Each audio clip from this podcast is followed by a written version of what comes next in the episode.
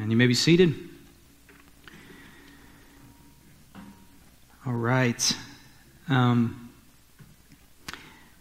so I went over on my time last week, and uh, I promised myself, um, not promising any of you guys, but I'm promising myself to make up for it this week. Um, just before we begin, a couple uh, quick things. Uh, I got the chance to marry um, Hannah and Jonathan on Friday. Um, yeah, praise God for that. Um, yeah, we can we can give a hand clap. Man, those guys, uh, they went through the ringer a little bit, and um, both because pretty much everyone in their family uh, and close to them got COVID, and so they had to uh, postpone their wedding. And then they just made a. They couldn't do the venue. They're they're they're doing that later on in the spring. They say, um, but they want to do something small, and so uh, there was a couple things that made it happen, and one was that both Hannah and Jonathan uh, came back negative on their most recent tests, and so we gathered and we um, we did the the service. And um, unfortunately, the guy who was supposed to marry them wasn't able to come, but uh, to my advantage, I got to be a part of it. And um, so, and then the second thing um, is that uh, and, and, not maybe more importantly, but equally as important possibly is that both of them get to go on their honeymoon as of today, and because without that negative test, they would have had to cancel that. So praise God that happened. Other thing I'd like to say is just uh, keep Pastor Ryan in your prayers um, in this time. Again, he's on sabbatical. Um, and this doesn't mean that he's uh, on vacation, right? I mean, and uh, but may we keep him in constant prayer uh, during this time uh, because the purpose of this is to press into um, rest, to find rest for his soul, for his person, and to find that in ultimately Jesus. And um, this is a pursuit that all of us are on, right? But it is there is a particular pursuit within the pastor's life because what we can pray for him is this: that we he would find rest um, not through work, not through what he does, um, not through what he can put his hand to or accomplish, but through only Jesus. Man, all of us are, are torn and drawn to just either um, our own work or just busyness or whatever it may be that, this, that the enemy would want to come and steal that rest from us, uh, steal our rest with worry. Um, and so, man, I just ask you guys, uh, let's be in constant prayer for our pastor um, during this time. Um, may he feel and rejoice in the fact that his family is with him in this. Cool? Yeah. Um, before we begin, again, uh, this one other last thing is the, I want to share this passage um, because the thing sets us up well. A friend of mine shared this with our community group last uh, night, I believe, and I was like, man, that's, that's timely, and I just want to read it for us to, before we hear God's word. This is 2 Peter chapter 1, verse 19. Um, it says this We have the prophetic word more fully confirmed, to which you will do well to pay attention, as to a lamp shining in a dark place, until the day dawns and the morning star rises in your hearts. Let's pray. God, I pray that you would speak to us today, that we would understand that your word is the prophetic word and that you are accomplishing much through it. We submit ourselves to this word, believing that you want to speak to us, believing that it is our authority, and that we place ourselves underneath it and submit ourselves to it. And Lord God, I pray that we would be built up, we'd be encouraged, that each and every one of us, including myself, would be spurred on to love and good works today. To your glory and praise. Amen. Amen. All right. So, our series is called Songs on the Road to Renewal because uh, these Psalms that we're in, Psalms, um, it is 120 through 134, is, is the Psalms of Ascent. And um, we're called the Songs on the Road to Renewal because we believe that, uh, as scholars have said, that these are songs that were sung by the Israelites leading up to the, on their way to worshiping at the temple. And we've been speaking a lot about this journey, uh, you know, taking this metaphor of the people of God journeying to the temple to worship. And we're speaking a lot about the journey. But here's what we must remember when we talk about the journey is that it's this. We were never made to journey alone. We were never made to journey alone. There are times where that just happens, right? and it's kind of impossible not to. In certain scenarios God puts us in, but that's not how God made us. He made us journey together. Today's sermon is titled Community. Community is a bit ambiguous at times because, you know, it's, it's just lost some of its weight, lost some of its meaning in our culture. Um, you know, we can use it in very deep and meaningful ways, like, this is my community, these are my brothers, these are my sisters. Um, but we can also use it in the sense like, you know, our housing community, for instance, um, or a community just like a, a, collective group of people with common interests, like the scientific community um, or the engineering community. Cow. And I don't know anybody else's stuff. you were just like right in my line of sight, so that was. Um, maybe the first thing that comes in your uh, your head is uh, is the show Community. I don't know. Um, you guys watch that show, Community? Yeah, it's pretty funny. Um, but I want to talk about community not in the sense of um, a concept, right? Like these are different concepts of community, but talk about community in the sense of an entity, in the sense of a people, a people that God has purchased for himself, the, the household of God. And he's bought us and he's bringing us to a certain fulfillment. The original meaning of the word community, um, as you can probably guess, is common unity. Unity amongst brothers is what King David describes here as, as he says in verse 1, good and pleasant.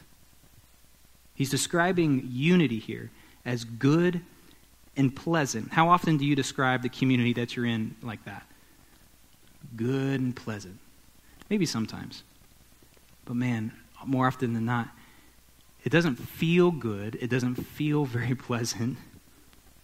I mean, the, the first word here is behold.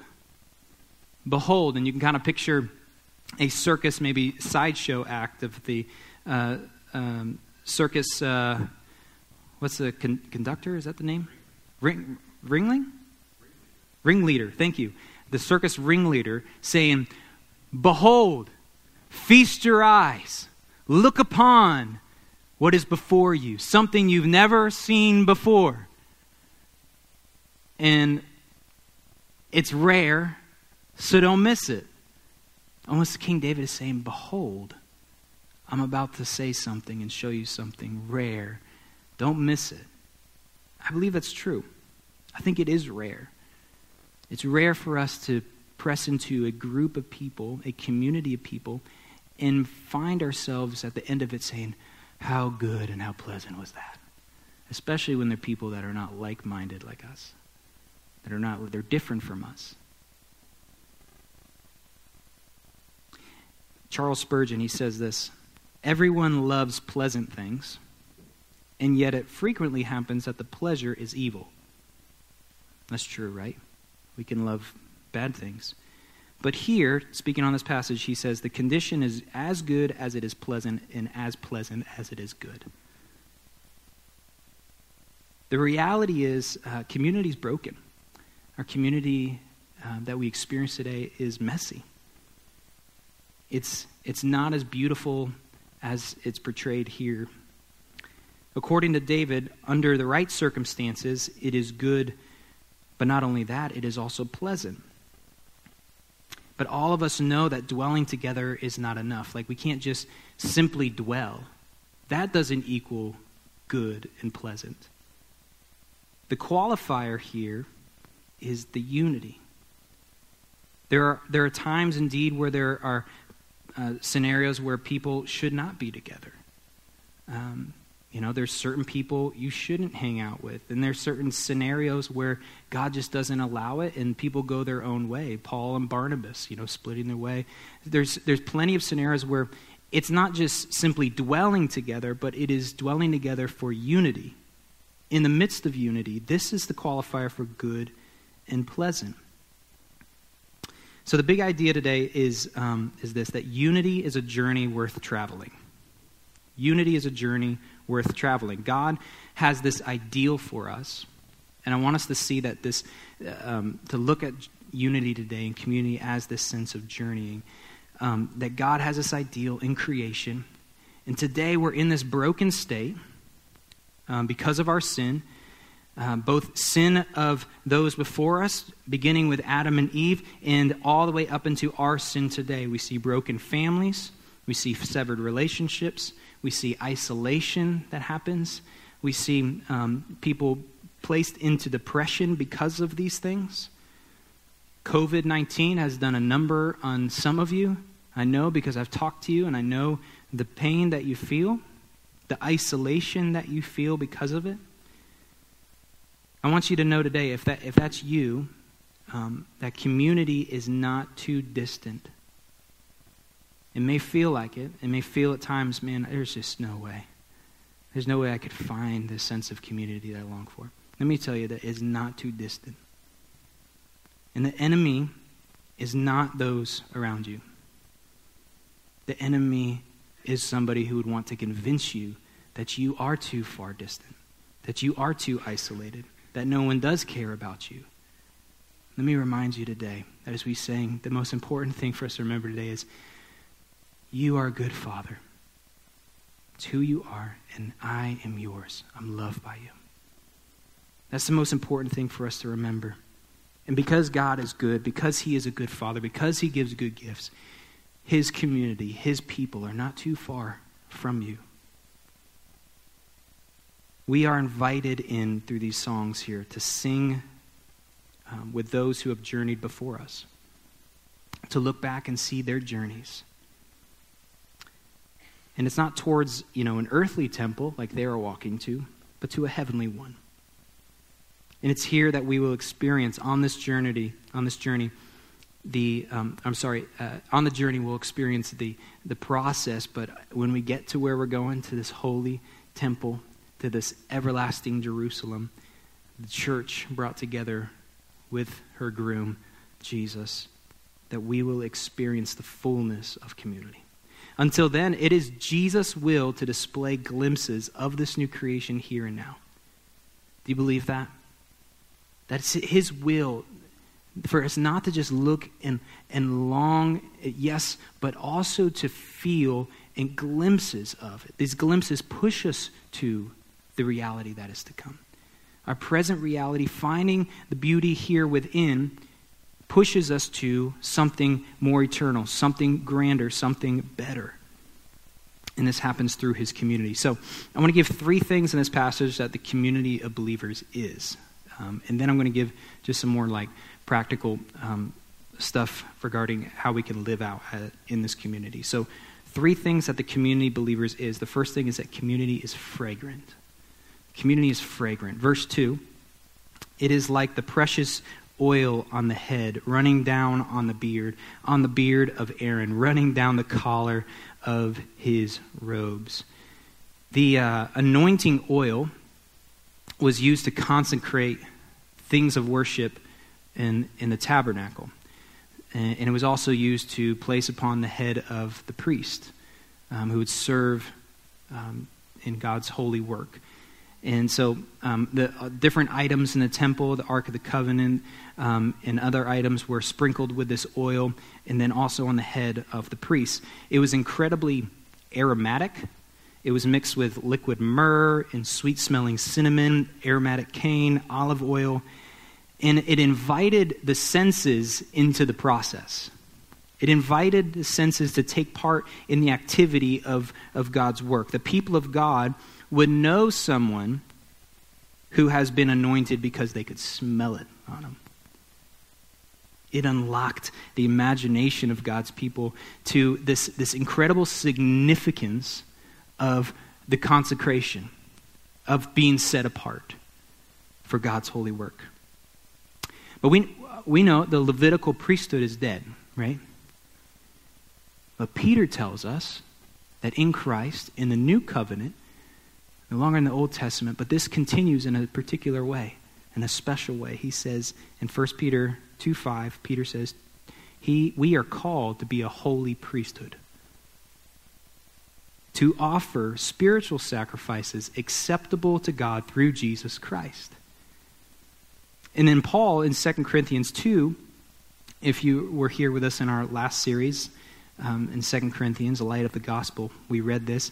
Thanks be to God who in Christ always leads us in triumphal procession and through us spreads, get this, the fragrance of the knowledge of Him everywhere. For we are the aroma of Christ to God among those who are being saved and among those who are perishing. To one, a fragrance from death to death, and to other, a fragrance from life to life. What an amazing privilege that you and I have to be able to declare the gospel, to be able to shine the light of the gospel in our world simply through the way we act, simply through being. It is that Christ leads us in whatever happens. The context is Paul is saying, I wanted to do this, it couldn't happen, and here's why. But thanks be to God that He is always leading us in triumphal procession. He's always leading us in this victory march, and through us, as the aroma of Christ, we are spreading that fragrance. What a privilege it is that even without opening our mouths, this can happen. Jesus said in John 13 35, By this all people will know that you are my what? Disciples, if you have what? Love for one another. If you love one another. This is how people are going to know you're mine if you love one another. Man, don't we overthink it sometimes?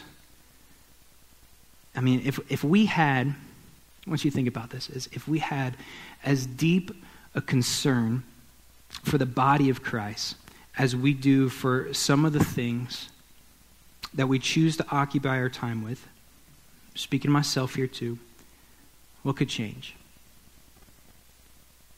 If our investment into the community of God, into His people, was as radical as our financial decisions and sacrifices that we make to either save money or maybe pay off our homes or go on vacations, what could God do with that? If the investment that we make was just as important, I believe He would do amazing things. I believe we would see the Spirit of God moving and acting in this church in ways that we couldn't even fathom. The second thing is community is healing. Community is healing. It is fragrant, but it was also healing. There's an analogy he gives, uh, the second one here. So the first was the oil, and the second is the dew of Hermon. Hermon, I had to do a little bit of geographic um, study because I'm terrible at that, so I don't really know these places, just so you don't get any ideas.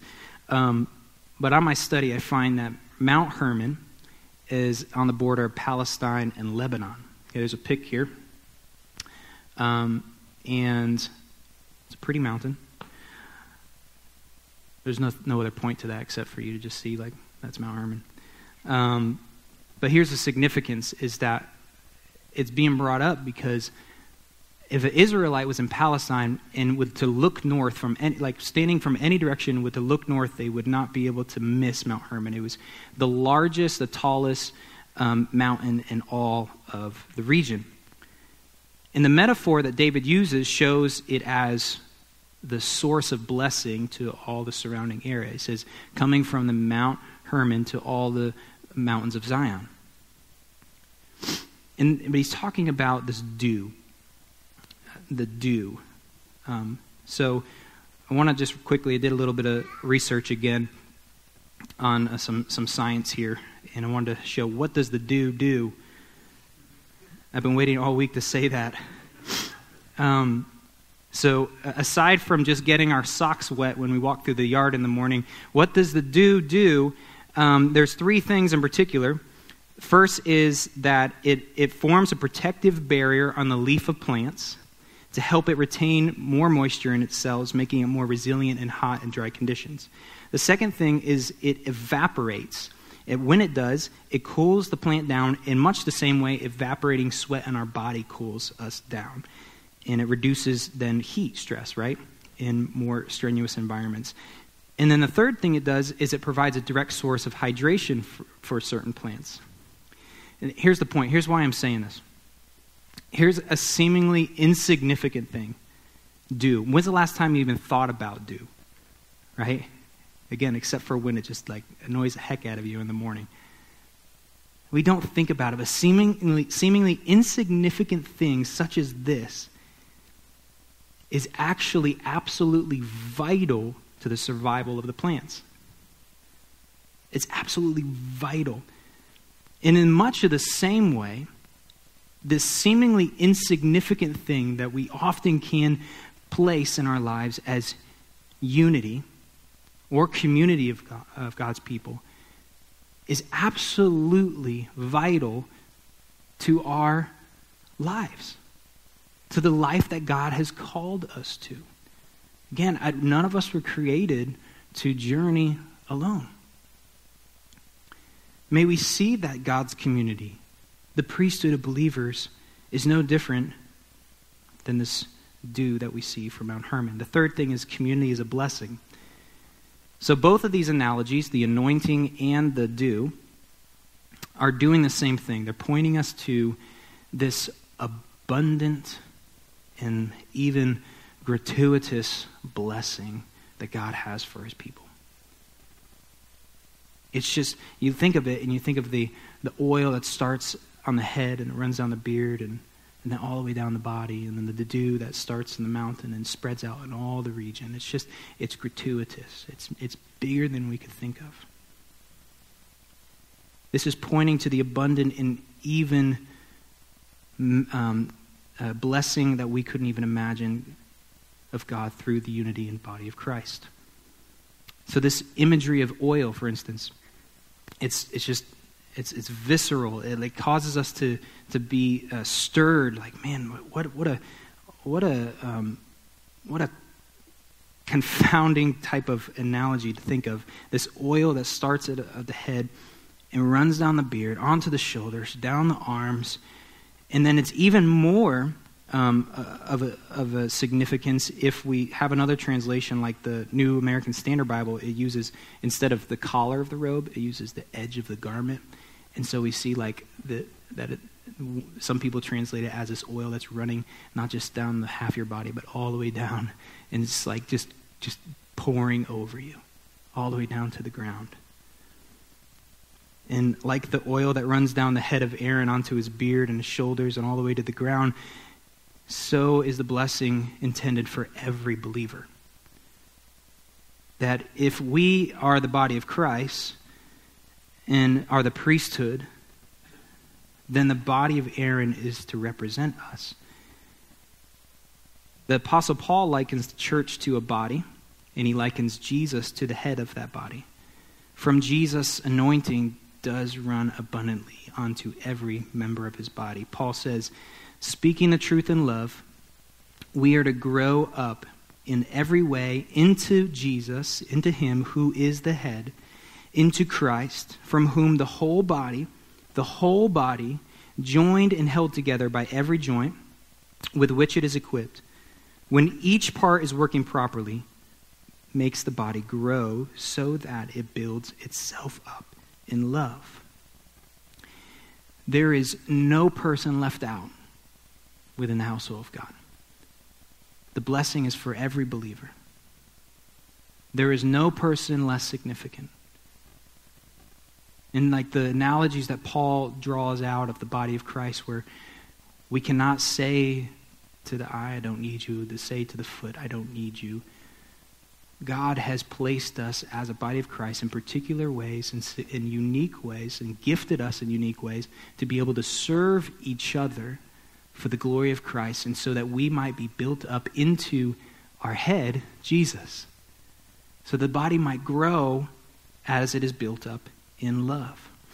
And then Hermon, the Mount Hermon, um, the significance here is that this is likely the place where the transfiguration took place, where Jesus was transfigured. There's a little bit of debate there. I think it's likely that it was Hermon, based upon my study um, and what people say about it. And so I want you to, to follow me real quick. If you, if you remember uh, Transfiguration, this is where Jesus brought Peter, James, and John up into the high place, and he uh, says that he was transfigured before them. We don't really know what that means, but we know his face shone, his body and clothes shone, and most people believe that his body was um, changed from an earthly form to a heavenly form in a moment. But it was here on this moment that God the Father, for the second time recorded, speaks down and he says, This is my Son, in whom I am well pleased. Listen to him. So, track with me here. Could it be that God, in his divine wisdom, spoke through King David to use Mount Hermon as a reference of God's blessing, knowing full well that God would, a thousand years later, on that very location, announce his blessing upon his son Jesus, who would in turn be the means of God's blessing eternally to all people? Could it be that God is so wise and so good that he would do such a thing so that we could look back and read a tiny little passage like this and be brought to the significance of God's blessing on his people? Say, yes, of course it could be. Of course it could be. And we see in the final verse, for there, there the Lord has commanded the blessing. It is life forevermore. There is a hope to which we are called into, friends. We're called not only out of our sin, out of darkness, but we're called into something glorious. Called into a hope that exists here and now. And it is pointing us to something far beyond here and now. It is a hope that lies in Christ. That Jesus our eternal source of blessing, is our hope. And here's the reality those who have put their trust in Jesus, we are beloved sons and daughters of Him. And that the very same words that the Father spoke down to Jesus on that mountain, He says to you and I today This is my beloved child. I am well pleased in you. I'm so pleased in you. Do you hear God's voice say that to you? I know the enemy would want to trick us in believing something else, but this is all the Father is saying about you. I love you. I'm pleased in you. Not because of what you've done, not because you've shown yourself worthy, but because of Jesus. Jesus has taken everything you thought was good and shown that it was worthless. And he's taken everything that you thought was worthless and he's used it. And he's used it for your good and God's glory. Jesus is our only hope. It's that blessing that makes you a part of the community of God. It's not because you signed a covenant. It's not because you chose this church or another church. It is because Jesus bought you by his blood. This community we talk about is not a concept to be intermingled with other earthly forms. It is a blood bought, spirit wrought type of community. It's a spirit wrought type of unity. It's something deeper than we could ever say to say, um, just in an earthly form type of covenant, but it's a covenant that was made from before the foundations of the world to us today and will apply for all eternity. It is a covenant that we're asked into, invited into. And it's that definition, guys, that we approach each other. That's it. That's how we approach each other as brothers and sisters in Christ. So, how do we respond to this in light of these truths that we, we see here? How do we respond? I want us to think about this, uh, this quote by an old saint um, many, many years ago. It says, No one can have God for his father who has not the church for his mother. No one can have God for his father who has not the church for his mother. The unity that we're talking about doesn't come through church programs. Doesn't come through man-made type of events, of man-made intelligence. No. This type of unity is exemplified only in the community of God's people by the power of the gospel that we preach. That we preach here week in and week out. That we preach amongst each other, to each other, through the week. This is the type of unity that is brought. It's the unity that's brought only through the power of the gospel. So, here, um, as we talk about the journey, um, let me just be just direct with what I'm talking about. The journey is, is God's sanctification in our lives. Right? We are we're bought, justified for all eternity before the Father. And now we're in this process of here and waiting for our eternal hope in Jesus. And there's this journey that we're on. And the journey is Jesus calling, saying, Come after me, come follow me. But all this way, we're, we're figuring out, well, I don't know how to follow you very well. Like, I try, but following you is hard. Jesus didn't pull any punches with that either, did he? He made it pretty clear up front. You cannot experience, guys, in this journey, the good and pleasant nature on your own. The good and pleasant, again, that King David is talking about, is amongst other people. Yes, you can experience things that are good and things that are pleasant outside of community of God. That's for sure. God has, um, God has um, grace in all types of spheres that we can experience. But there's a particular one that God wants you to experience in His body. When we don't press into unity, it's typically because we're scared to lose something. Um, there's this there's this fear that kind of can take over us when we often when we don't want to press into unity. He's okay. Don't worry about him, by the way. Yeah, it's fine. Um, but I mean, think about it, man. Why don't we press into unity? We're afraid to lose something. We're afraid to lose whether it's our time. We all have. I mean, we, our calendars are jam packed, right? I mean, they're just packed. You know, so we, we got a we got time that we have to sacrifice. And maybe it's a, approval. Maybe we have to sacrifice some approval because we know jumping into community means that some things are going to be found out about us that we'd rather not be found out. Maybe it's money because you know there might be needs that happen in community, and I just you know I don't, I don't want that kind of pressure. Or maybe it's just energy. You know, just our mental capacity capital um, is tapped out and we're just like, I, I don't have another space right now for that. Make no mistake, guys, pursuing unity, pursuing unity in community, it will cost you something. It's sacrificial. Let me give you something. Uh, one way you, you know you're committed um, to the journey, and here uh, I think I don't think I even failed to mention this, but the first thing I want us to do is commit to the journey. Okay, commit to the journey. One way you know that you're committed to the journey is when someone wrongs you and you don't give up on them. When you, when you know you're committed to this journey of sanctification in others' lives, when somebody does you wrong and you don't give up on them. You know, we often forfeit the process that God has us in uh, because we get fed up with somebody.